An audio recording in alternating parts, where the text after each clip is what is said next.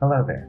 This is Christopher Milka, and you're listening to Past Perfect, CEU Medieval Radio Show in medieval and early modern history and culture in association with Civil Radio FM 98. Joining us today is Dr. Verena Krebs. Dr. Krebs is a postdoctoral research fellow of the Martin Buber Society of Fellows in the Humanities, currently at Hebrew University in Jerusalem. Uh, Dr. Krebs, thank you very much for joining us today. Well, it's a pleasure. Thank you very much for inviting me. So, um, I met you at this past week's conference, and uh, I wanted to talk to you and uh, have you on our show because uh, a lot of your research is focused uh, primarily on um, medieval Ethiopia, and uh, I think for most people, um, in their minds, the conjuring up the Middle Ages, usually you think of Western Europe, primarily France and England, and uh, talk, talking about medieval Ethiopia is uh, a, a, little bit, uh, you know, off uh, the radar, I think, for most folks. Um, can you tell us a little bit about uh, um, interest in medieval Europe in Ethiopia, please? Yes, of course, of course. Um, no, it's actually, I mean, I'm quite aware that our conception of what constitutes medieval world normally does not include Ethiopia or most of the Eastern Christianities for that matter. And well, I mean, if I've looked at my research, I see that this is very much actually not the case. Um, in a big research project that I recently finished, I looked at Ethiopian contacts with Western Christianity in the late Middle Ages, so the uh, 15th and 16th century. Um, and it's just, uh, I mean, there were at least 37 diplomatic encounters between Ethiopia and various courts of uh, Western Christianity. That's quite a number over a span of just 150 years. Um, so you have quite frantic exchange between this uh, Christian kingdom in the East African highlands uh, and really places all over Western Europe. Um, you have Ethiopian pilgrims um, going to see the pilgrimage sites of Western Europe. They travel as far as Santiago de Compostela. Uh, they go to uh, Constance, partake in the Council of Constance, uh, which is quite surprising, and they go to Paris. Um, and they do a whole number of things, uh, the least of which is uh, importing objects from Western Europe back to Ethiopia. So, I mean, this really, for the contemporaries I studied, um, Ethiopia was very much part of the same world as late medieval Europe. Why do you suppose that uh, um, this is still relatively unknown in the modern historiography? Is it a linguistic issue or um, uh, just a lack of focus?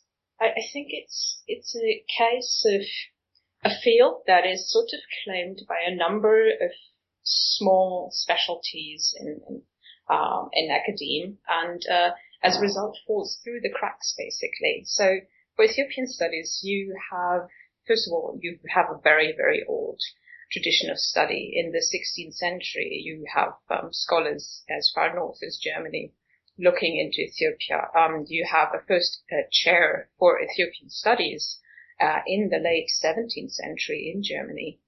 Um, and uh, there has been it's been part of basically Semitic studies for a very long time.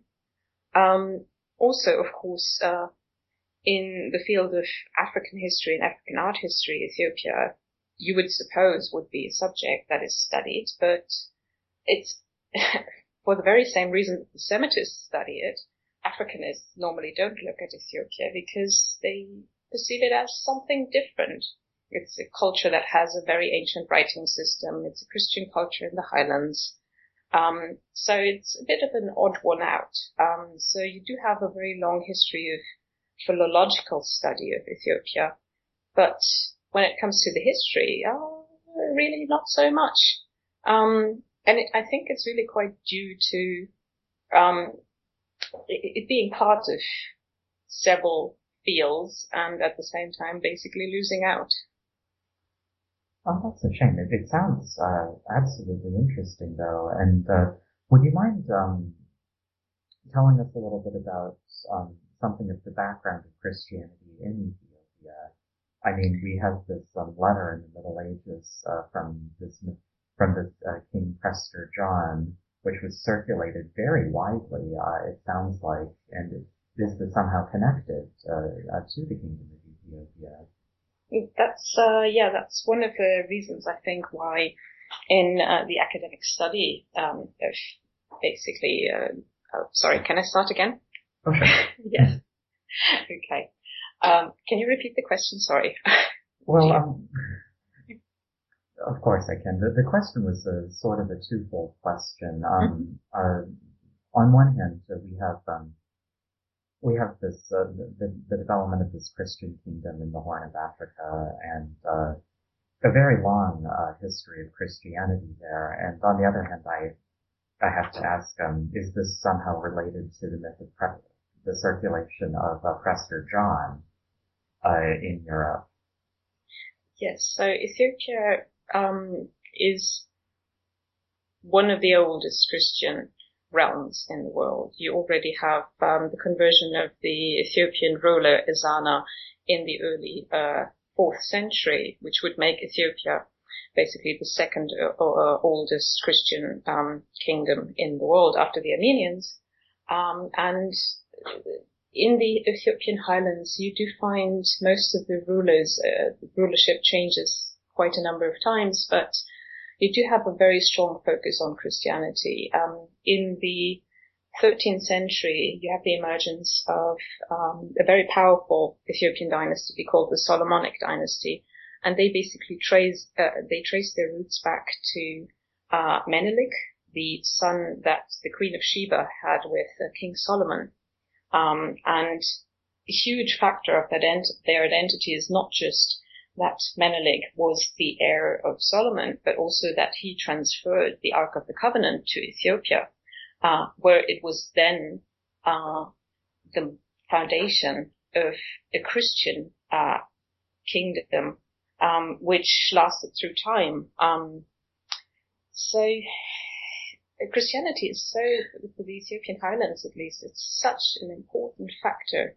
Um, and of course, I think that uh, also is part of the interest that uh, medieval Europe had in Ethiopia. Um, uh, you can see that Ethiopia has been uh, part of, well, it's been present uh, in Europe for a very, very long time, from a very early age. Um, you get very early travel accounts um, of Saxon pilgrims to the Holy Land, uh, and they state that they have met Ethiopians. They've met Iceni or Abyssini.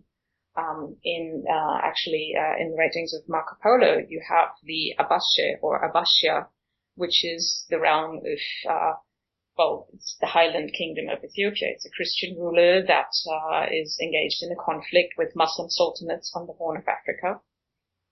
And you only have from the uh, 1330s, uh, you have this de facto Christian realm in the highlands of East Africa, um, transposed in Europe uh, with or conflated with uh, with the realm of Prester John. Um, so all of a sudden the interest shifts from this Christian people that were on the fringes of the Western Christian perception uh, to this imagined realm that European contemporaries suppose to know so much about. Um, and it's conflated with the Negus, so the Ethiopian ruler. Um, and that, of course, uh, causes a whole new wave of interest in Ethiopia uh, in Europe. Could you tell us uh, just a little bit about the history of uh, this um, mythical letter from Prester John and its reception in Europe, if you don't mind? So the letter of Prester John is a bit of a medieval mystery, uh, if one may say so. Mm-hmm. It appears uh, quite early in the um, 12th century. Uh, it's uh, probably a fake I'm not a specialist for uh, the letter of Prester John and its reception in Europe, but it's it has it has a huge impact on um, high medieval uh, society because um, all of a sudden, well, crap, that's a bad question. Um, I'm not a specialist for Prester John's letter. Sorry. Oh, okay. I... no, I mean I can I can uh, it's really it's a, a very entangled field of study. Yeah. Uh, I can I, I, only look at it from the uh, Ethiopian point of view, basically. Um, No worries. Um, if you want, uh, I can I can move on to another question. No, I can I can I can say that. Okay. Um, so in the 12th century, um, you have a letter of unknown origin, and it's directed at several very important rulers um, in uh, Western Europe. And it shows, well, it depicts a ruler that is uh, sovereign over a country of untold riches, and he's a Christian and lives behind the country of the Muslims, and he is offering a military alliance uh, to various rulers of Western Christianity. And so it doesn't take a great leap of the imagination to think that this would, of course, be a myth that, or this would be a letter that gives birth to a myth that, to a certain extent, really transforms, I think, the way very many rulers in Western Europe approach the wider world you have uh, subsequently a lot of um, uh, a lot of missions, basically reconnaissance uh, missions dispatched to Asia, where uh, papal envoys look for Prester John. And in the uh, early 14th century, specifically around the date 1330, you have um, European uh, writer, Jordanus, for the first time move um, the Empire of Prester John from Asia, where one had been looking for Prester John, for this mythical ruler for quite a while, uh, to Africa. Um, so it's all of a sudden this interest, this hunt for this mythical ruler who could join Western Christianity in the fight against the Muslim shifts. And it shifts actually to a realm, realm that is de facto Christian, that is in the highlands of East Africa. And it is a realm at the same time uh, that is quite powerful in its own right. So uh, in Europe, the imagination runs off about what John is, where he is, what he can do. Um, and I don't know, by co- coincidence or uh, a bit of fate, at the same time that the European imagination is running off about who John is and where he is and how you can reach him, Ethiopian ambassadors start arriving in Western Europe. So you can imagine quite the welcome they enjoyed there. Right. Uh, where are they arriving? So we have a first embassy dispatched from the Ethiopian uh, Negus uh, ruler Dawit to Venice, um, and it arrives there in 1402 um, and receives quite the ecstatic welcome. Um, the Ethiopians bring uh, lots of a huge variety of curious gifts, amongst them a hide of a zebra and a monkey and uh, pearls.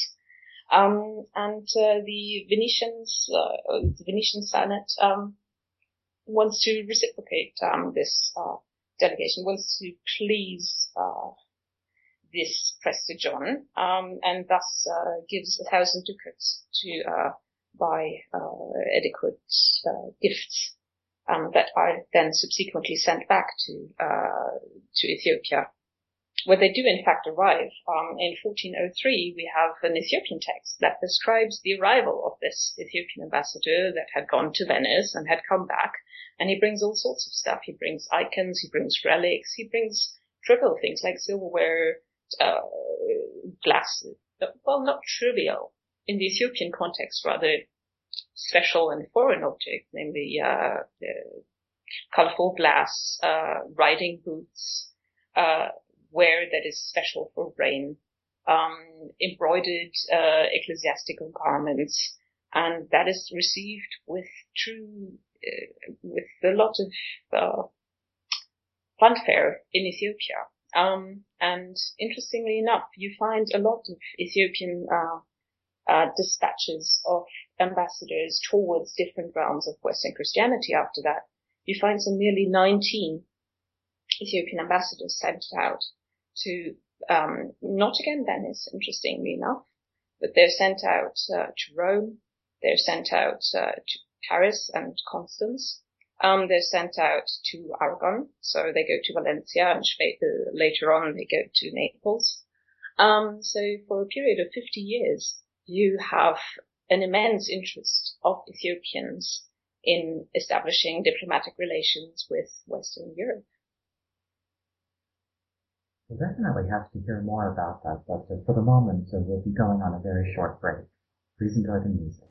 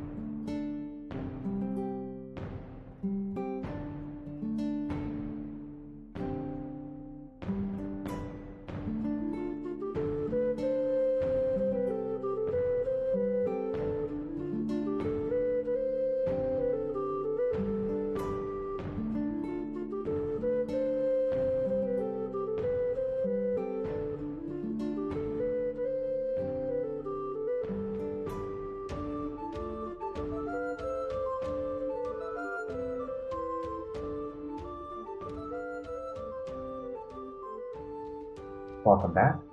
This is Christopher Muffet. Joining us today is Dr. Verena Krebs.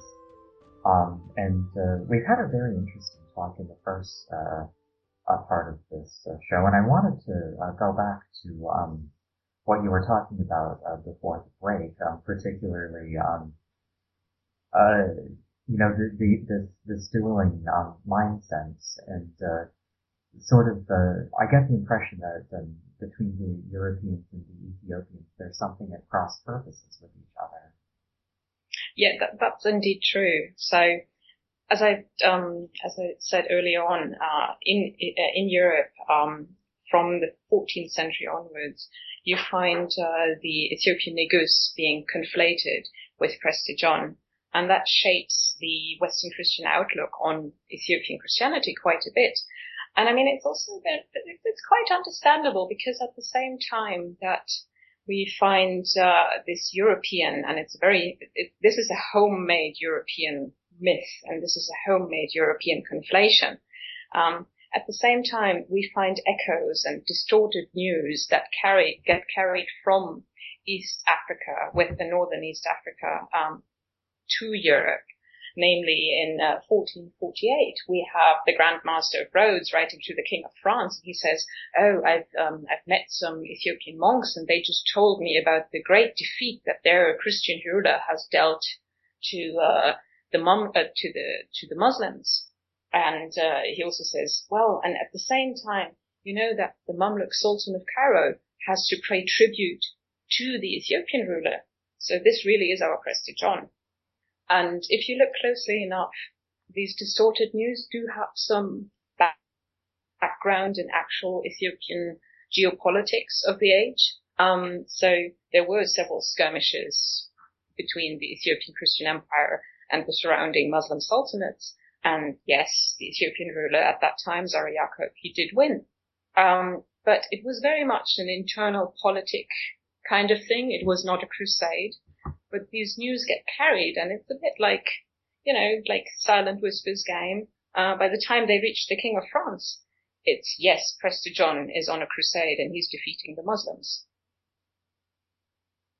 When in, in reality, totally, um, to- it sounds like it was a totally different situation. Yes, yes. So, but I mean, all of this gives rise to this complete and utter European fascination with Ethiopian Christianity and the hope for um, military alliances. So when these Ethiopian ambassadors start arriving in Western Europe, they always get questioned first and foremost whether their ruler would be willing to enter into a crusade um, with the Western Christians. Um, this is particularly the case after the fall of uh, Constantinople, um, when you we have several European uh, ambassadors, in that case uh, from the, uh, from Aragon, um, being sent out to Ethiopia explicitly to say, "Hey, Constantinople has fallen. Everything is really terrible. We hear you're winning against the Muslims. Could you please send us reinforcements? Could you please block the Nile? Because everybody, including uh, the Mamluk sultans at that point, seems to be at least not completely disinclined to believe that the Ethiopians have control of the Nile. So European Christians ask Ethiopian Christians, could you block the Nile and then we can go and embark on a big crusade against the Muslims of Egypt and the Middle East. So um, I have to I have to ask you a question um, about something that you mentioned uh, earlier. Um, could you tell us a little bit why the Ethiopians are interested in sending embassies um, to Venice, to Rome, and to Constance. So what is the interest on the part of the Ethiopians uh, in sending these ambassadors? Well, it's it's an interest that is completely and starkly at odds with Western interests in Ethiopia. The Ethiopians are not sending uh, delegations to Western Europe in order to promote military alliances or warfare or ask for weapons. Indeed, it doesn't ever appear in the sources at all. If anything, when European powers question Ethiopian ambassadors about um, a possible crusade, the Ethiopians try to play it off, and the Ethiopian ambassadors say, "Oh, we can't really answer just now. But by the way, could you please maybe send us some artisans and artists? And do you have some relics that you could spare and send to Ethiopia?" And that very much is the recurring theme. Um, that seems to be the main, the pivotal interest of the Ethiopian rulers in establishing diplomatic contacts with Western Christianity, um, because in every single um, in every single mission uh, to the various courts of uh, Western Europe, they ask for artisans and specifically painters. It's really it's always stressed as we want painters and uh, art or objects of religious material culture in that case, and relics itself.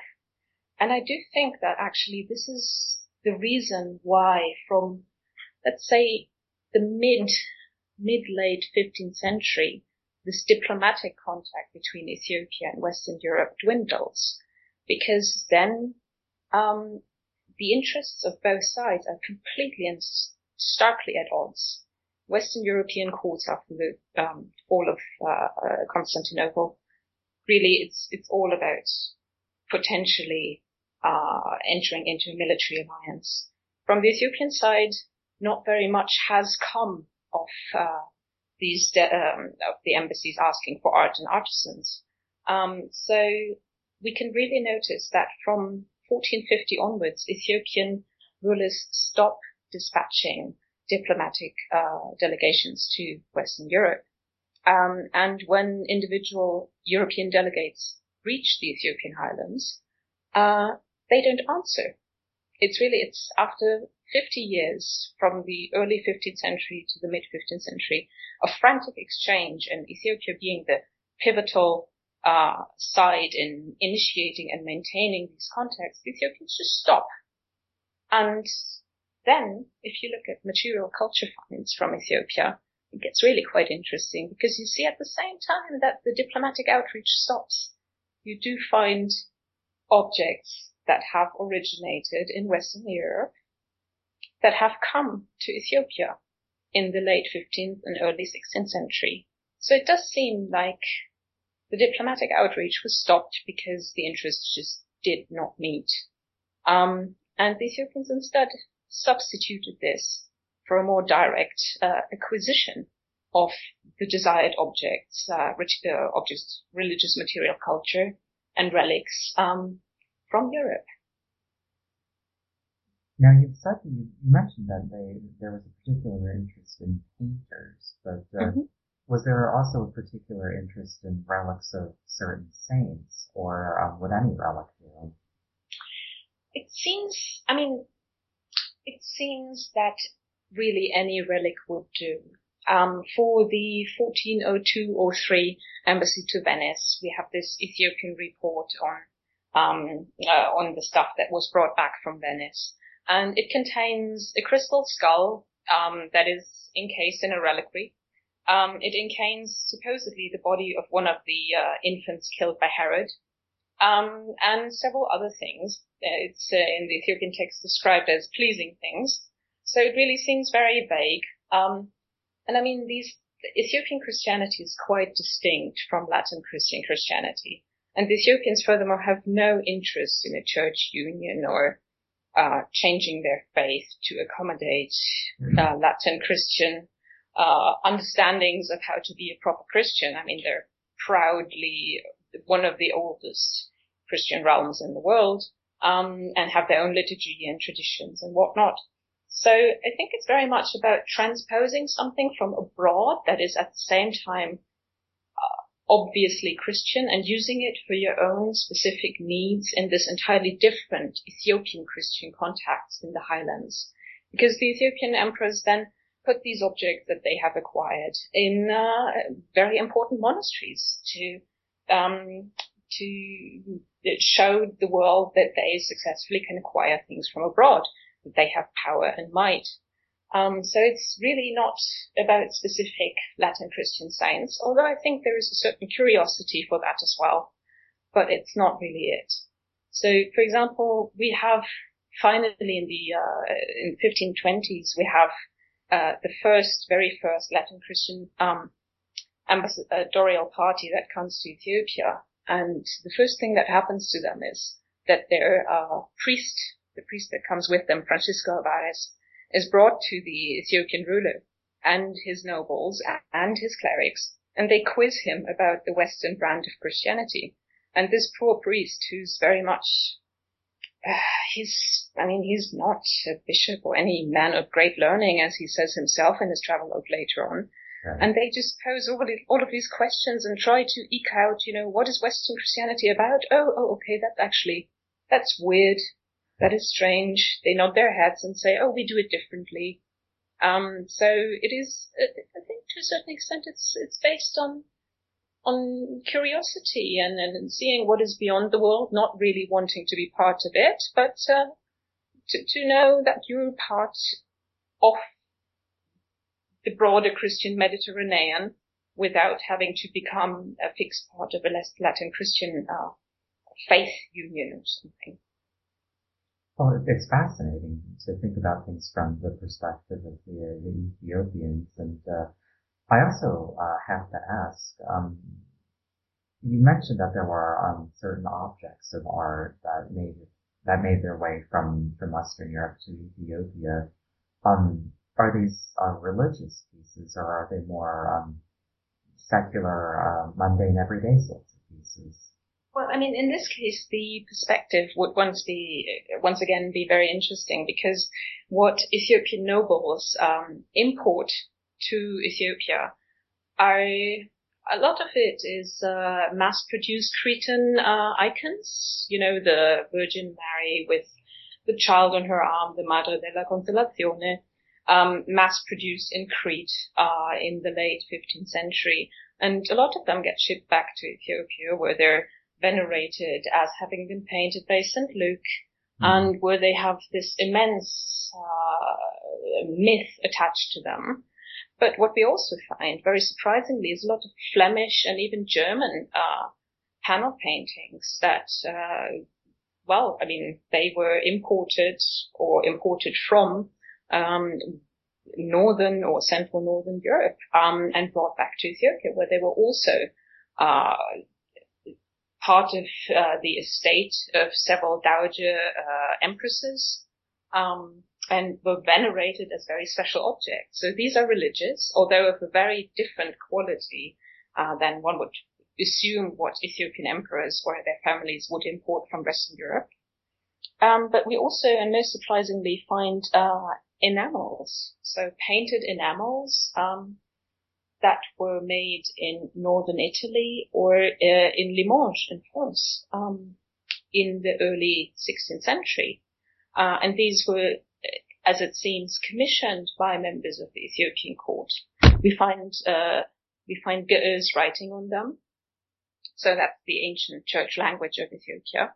Um, and it's a very particular kind of writing. And if you look at these enamels that were produced in uh, in Limoges, for example, you see that whoever wrote these characters, this Ethiopic script, really didn't know how to write it. There's little hmm. little mistakes in it. It basically the name of Jesus Christ is misspelled, but that doesn't harm the sanctity of the object. They're subsequently transferred back to Ethiopia, where they're put into the very most important monasteries. Um, and the most amazing object actually is the only sort of quote unquote uh, secular piece of religious material culture or material culture we find. Um, it's a depiction of two rulers in Renaissance regalia. It could be, it could be Charles IV. It could be any, uh, it could be any Western European ruler depicted in pomp, uh, as an emperor.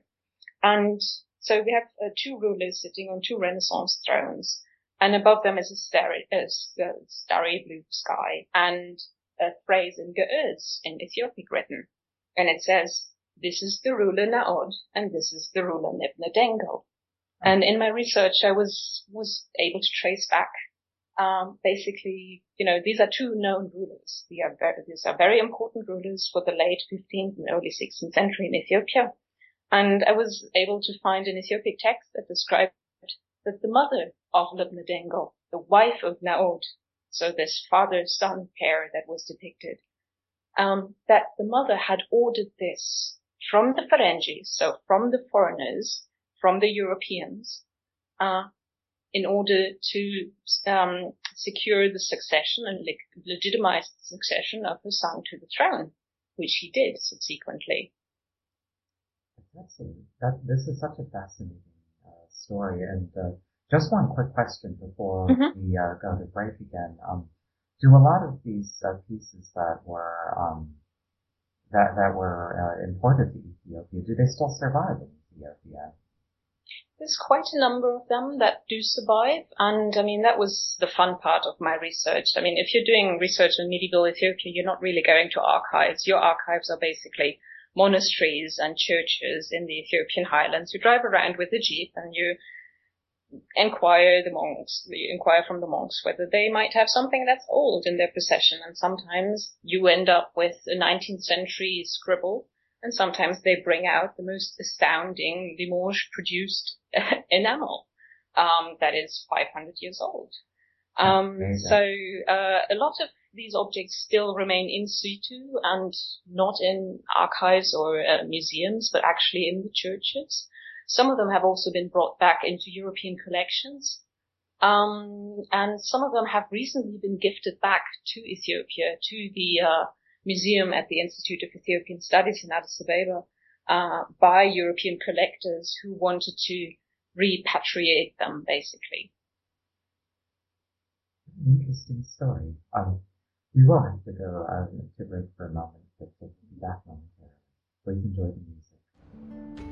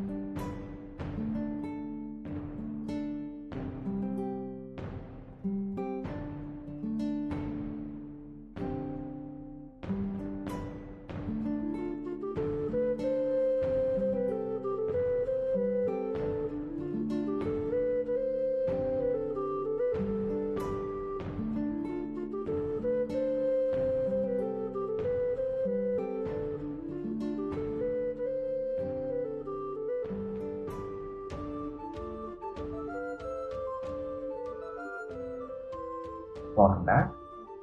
This is Past Perfect, and uh, I'm your host, Christopher Melker. And joining us today is Dr. Verena Krebs. Uh, thank you very much for being part of our show today. Thank you. And um, I wanted to um, talk in this section um, still about Ethiopia and the African Horn, but uh, moving away uh, somewhat from this, you know, European versus uh, Ethiopian uh, dichotomy, and talking more about things in the African Horn um, itself, and particularly um, about um, religious interactions uh, between Muslims, Jews, and uh, Christians. Uh, um, as is, I understand you're part of a project that's looking into this as a broader phenomenon. Yes. Well, there's actually two different projects. One, um, one is a project on royal women as political and cultural agents uh, in the Horn of Africa, and it looks as uh, it looks at uh, well, as it says, royal women, um, both Muslim, Christian, and Jewish, as power players um, in Ethiopian history between the 14th and 17th century.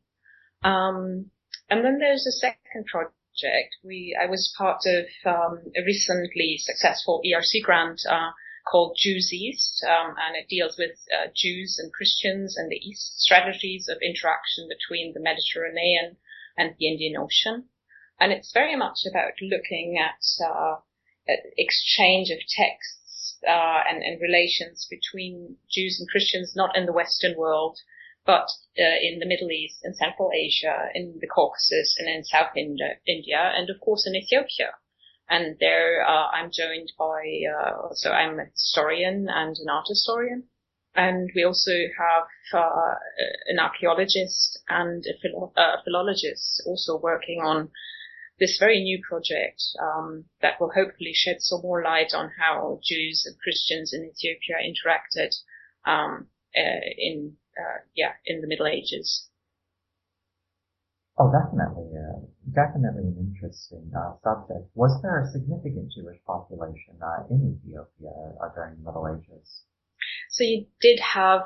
We know that there is uh, there's the Beta Israel. Um, nowadays, not so much in Ethiopia anymore because most of these so-called Ethiopian Jews were lifted to Israel um, in the uh, 1980s and 90s. Um, but we do have a significant uh, Ethi- uh, Jewish population in Ethiopia uh, from a very early age, um, and uh, there there's a, Jewish kingdom that is sometimes under the sovereignty, sometimes not under the sovereignty of the uh, Ethiopian Christian Solomonic dynasty. Um, and they're living in the Simien Mountains. It's one of the very, uh, it's a very mountainous region, up to 4,000 uh, meters above sea level, um, just north of the modern day city of Gondar. And uh, the most fascinating thing about this actually is that in this region we do not historically only find uh, Ethiopian Jews, but we also find that these Jews that were living in Ethiopia had a monastic tradition uh, which was continued until the 1990s. So there were Jewish monasteries uh, from the 15th century onwards um, for 400 years, uh, which is uh, completely unique, of course, uh, if one looks into uh, Judaism, because Jews normally do not have monastic traditions. Right. I I wanted to ask about that. That that seems particularly singular, and uh, is it um, as far as the formation of these monasteries, are they are are they sort of are they imitating the Christian monasteries, or is this something that developed all entirely on its own? It's, it's a very contested um, and, and under-researched field. Um, so we do know that in the 14th century there was a Christian renegade, uh, renegade monk called uh, Cosmas, and uh, he was uh, fleeing from uh, the powers of the Christian kingdom. He fled to the Simien Mountains uh, and found asylum with a group of Ayhud, so Jews, uh, who had established a small principality there.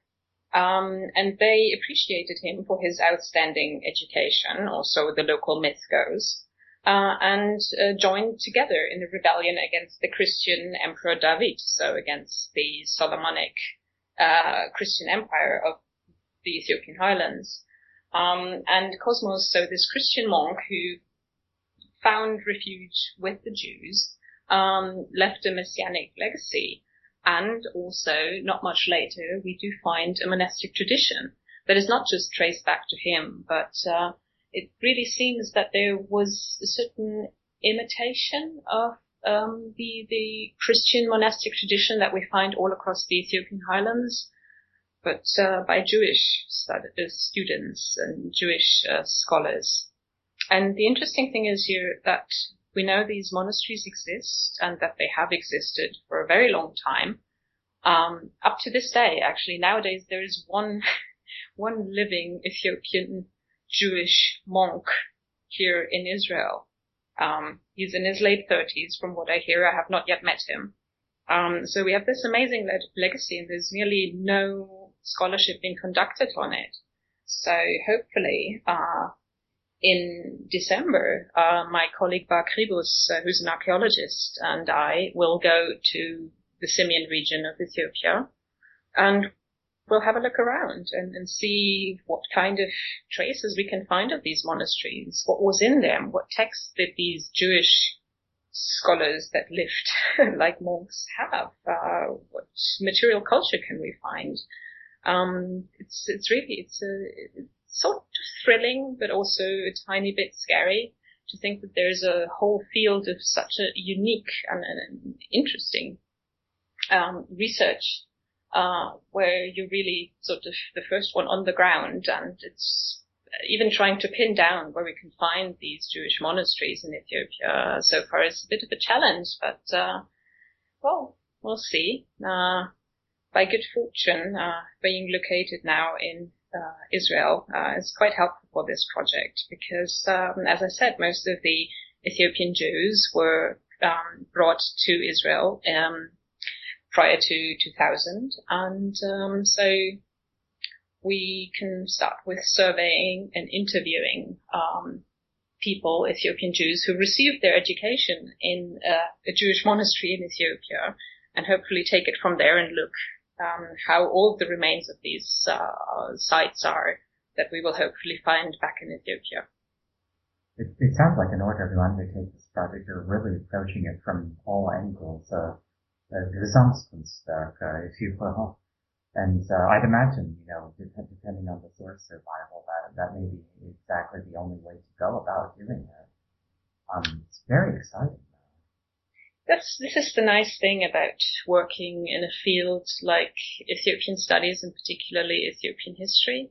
It's, I mean, at one point, at some to a certain extent, there is such a rich history of scholarship on Ethiopia, but when it comes to uh, historiography, there is just so little, and there's so many so exciting topics where, as a young researcher, you can really do field work, go out into the field, and possibly, God willing, come up with uh, some amazing finds.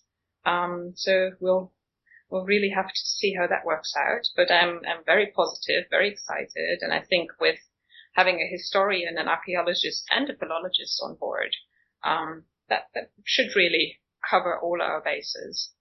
I definitely look forward to it. Uh, I also have to ask though about, um, the, the Muslim presence in Ethiopia. Was there a lot of interactions the, the Muslim populace and the Jews and Christians living there? Um, yes, I mean, you still, for Ethiopia, you still have uh, a most amazing history between Christians and, and Muslims that dates back to, well, at least a thousand years. Um, the Prophet himself said that uh, the Ethiopians are exempt from the jihad because the very first Muslim uh, congregation sought refuge in Ethiopia in the 6th century, uh, or in the 7th century, sorry.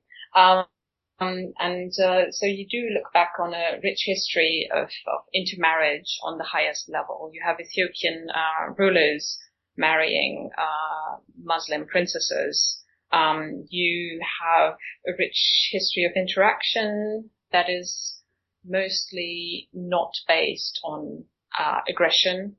Um, you do have a lot of exchange and you do have, coming back to this women's project, you seem to have an underlying cultural factor where this society that has so far been narrated as very patriarchal um, enables both Muslim or enabled both Muslim, Christian, and Jewish women to act as uh, amazing political and cultural agents in their own right.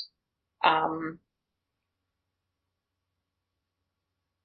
For me, I'm always happy to talk about uh, queens and princesses of, of, of any kind of variety.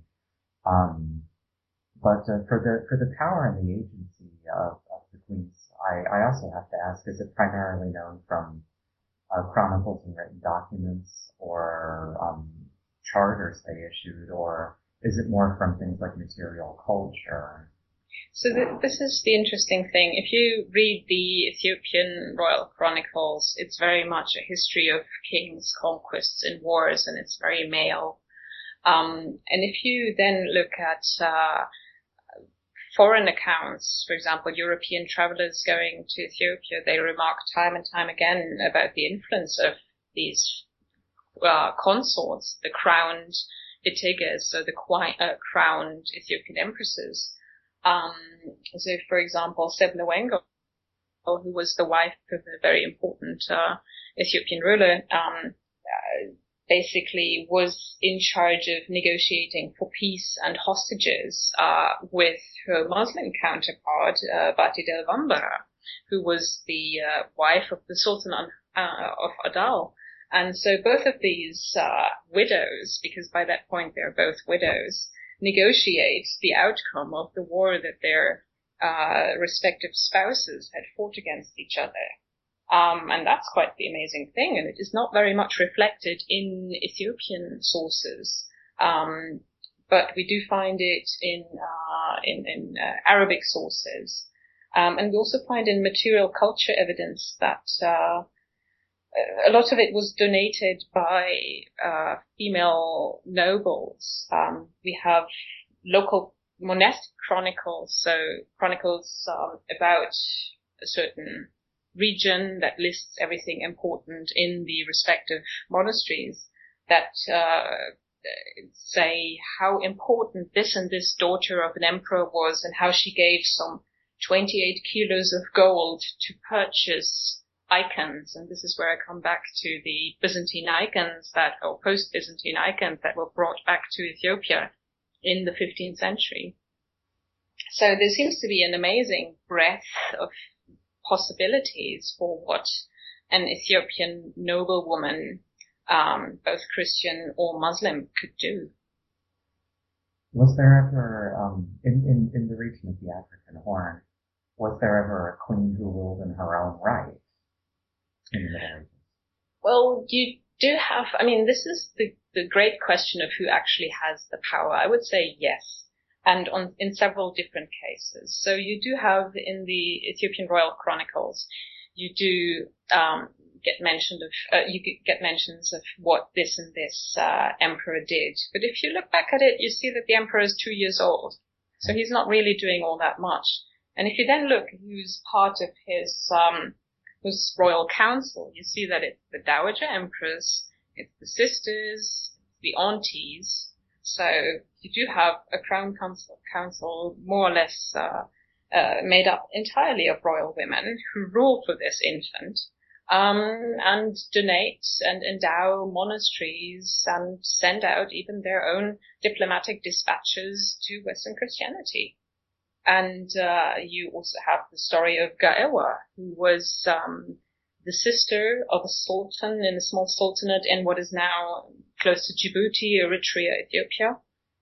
Um, and uh, her brother, the sultan, uh, started a war with the Christian Empire of Ethiopia and died three days later. So we have Gaewa, the uh, sister of the sultan, assuming the throne by saying she's now the regent, regent for um, her uh, nephew, and she stays on that throne and fights a war against the Christian ruler of Ethiopia for some 30 years, eventually even allies herself with the Ottoman emperor, who sends out his own uh, ambassadors to meet her So you do have amazing stories, uh, which also in research have not been very much looked at. Definitely wonderful material to work with. Um, unfortunately, we, we will have to take a short break, but we'll be back in a moment with the conclusion of the show.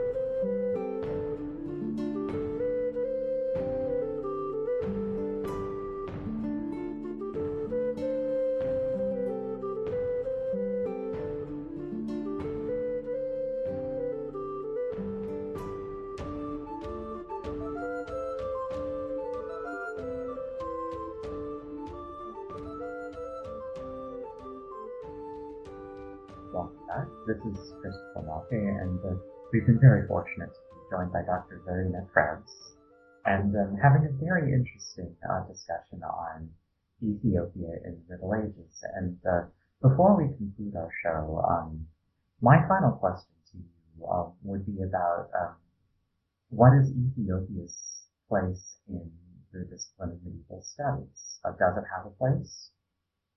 Well, I would say at the moment it doesn't really have a place, but then again, I mean, I can't help but looking at my research and think, huh, you know, these contemporaries that I studied in the 15th century, they were obviously not crossing any continental borders into, from Africa into Europe. They perceived very much, uh, all of that as one broader realm. Um, and very happy to, Ethiopian monks were very happy to look at uh, pilgrimage sites in northern Spain uh, or north of the Alps in Constance. Um, so I do think that excluding um, Ethiopia from the field of Ethi- uh, medieval studies based on a conception of the world divided into continents that is very much more part of, let's say, uh, modern times um, doesn't really hold true. So, um, and of course, also if you take into account how important this uh, search for Prester John was for medieval European history, how much it prompted, I think, also the European expansion, uh, how much it prompted Portuguese uh, seafarers to go out and eventually circumnavigate uh, Africa. Then, uh, I mean, if we see that uh, in the contemporary European perception of the world, this was uh, the Ethiopian Ethiopian Empire, then of course it should be included. Um, because yeah, most of these borders we think we have in our um, we find uh, disciplinary borders uh, and geographical borders really um, do not get mirrored in uh, in the sources that I've studied.